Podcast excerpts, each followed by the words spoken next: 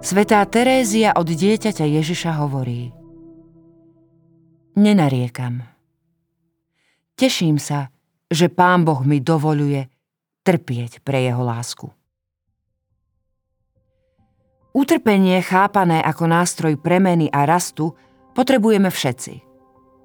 Boh ním obdarúva vo forme dôrazného napomenutia tých, ktorí sa ťažko previnujú proti viere, útočia na pravdy viery, popierajú ich, nesnažia sa prenikať do ich podstaty, proti nádeji, upadajú do zúfalstva, v trúfalosti žijú pyšne a proti láske – nekonajú pokánie a odmietajú zmierenie, závidia iným Božej milosti.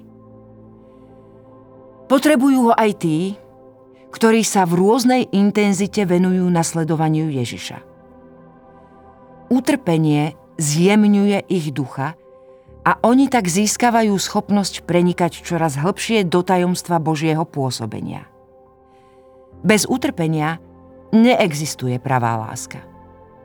Ak dokážeme milovať, utrpenie nás nikdy nepremôže, nezničí a nerozdrví nás na prach. Vždy totiž objavíme evanieliový motív prijať ho, ako aj silu niesť ho. Jedno i druhé je Ježišovým darom.